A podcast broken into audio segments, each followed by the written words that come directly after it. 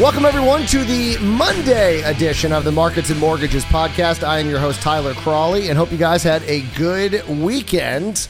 And it should have been because we actually got some good news on Friday. Well, I guess you could interpret it as good news. So, we've talked before about the foreclosure apocalypse that was supposed to happen. Everyone, all the Facebook economists were projecting that the housing market was going to crash. Look at the millions of people in forbearance programs. They're all going to get foreclosed on, and it's going to be 2008 all over again.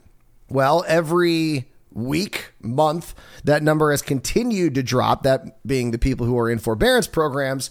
And so the fear of a foreclosure apocalypse has pretty much disappeared. But it doesn't mean that there aren't going to be a lot of people, even all the people that have left the program. You're still looking at, I think uh, Black Knight is estimating about 1 million homeowners will be seriously delinquent when the foreclosure ban ends. So a million people all at the same time potentially facing foreclosure could be somewhat problematic. And let's face it, we don't want to see people lose their home. We don't want to see people get foreclosed on. So the Biden administration announced on Friday a new plan to help people with their mortgage payments.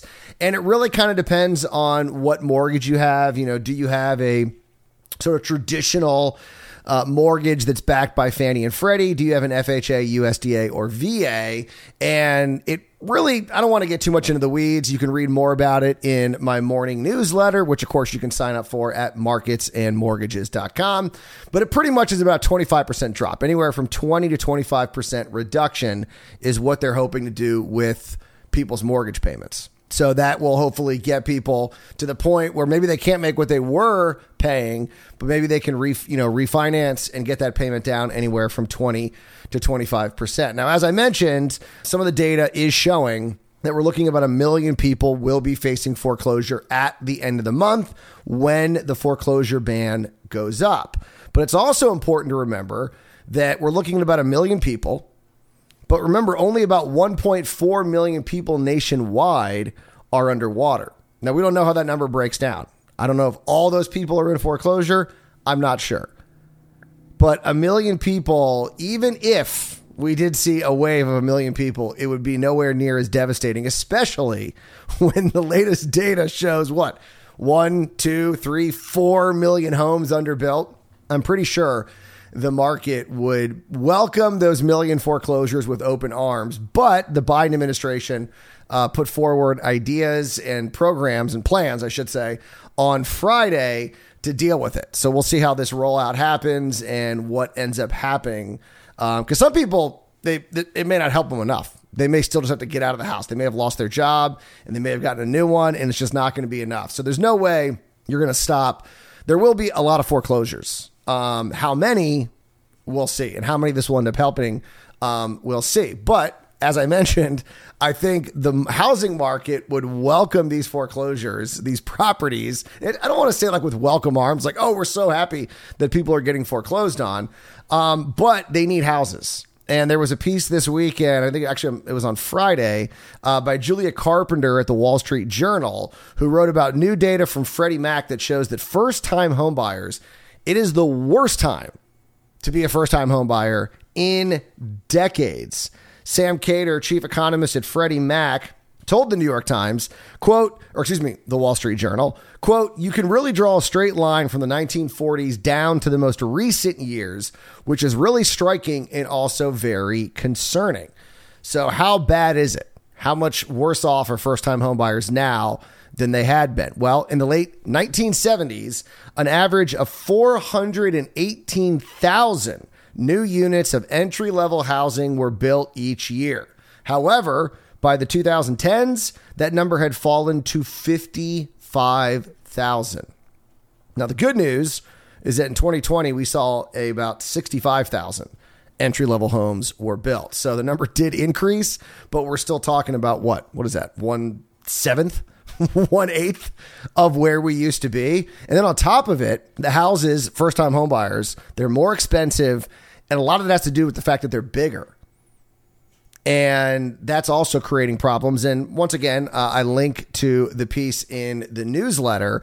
But the real reason why this is an issue and it's getting a lot of attention is because when it comes to first time home buying, it's really about wealth building.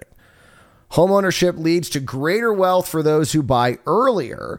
Carpenter writes about a study from the Urban Institute, which found that those who purchased a home between the ages of 25 and 34 accumulated $150,000 in median housing wealth by their early 60s. Those who bought between 35 and 44 netted about 72,000. That's a big difference when you are retiring. I mean, that's double. That's big. And so that's why this is an issue. And even though, as we always say, one of the problems with a really hot housing market is it's great if you're a homeowner. It's not so great if you're someone trying to buy a home. And that was made perfectly clear in a piece over at the New York Times by Stephen Kuritz, who writes that wannabe homeowners have gotten so tired of sky high prices and losing out in bidding wars that they just decided to just give up, at least until things kind of calm down. Um, Greg Decoto, who is a retired tech salesman who's looking to buy a house in Boise, Idaho, told the Times, quote, it just got worse and worse and worse. Now it's at the point of absurdity. A $400,000 house a year ago is now selling for $650,000. He says we're past our prime earning years. It's less a question of appetite and more about just a financial reality. Now, another example given in this timepiece was one couple, Rob Edero and Kalina Veros, who had been on 70 house tours, 70 house tours, had made 14 offers, and not a single one had been accepted. They talked to Rob Edero, who said, quote, we did $35,000 over asking and they ghosted us. He said, no repairs. We were willing to buy the house as is. And they just never answered him. like, that's just absurdity. Uh, the most recent Fannie Mae Home Purchase Sentiment Index found that 64% of people believe now is a bad time to buy, up from 56% just a month ago. So, I mean, all these stories are kind of connected to some extent. So, we have the foreclosure situation that, like I said, I mean, if these people do end up losing their homes, the housing market would probably uh, be more than happy to absorb those homes. And due to the absurdity of things, it probably would not have an overwhelming impact. Nothing close to what we saw in 2008. And then you have, of course, first time home buyers. They're just not building as many first time homes as they used to. And the homes they are building are bigger and they're more expensive.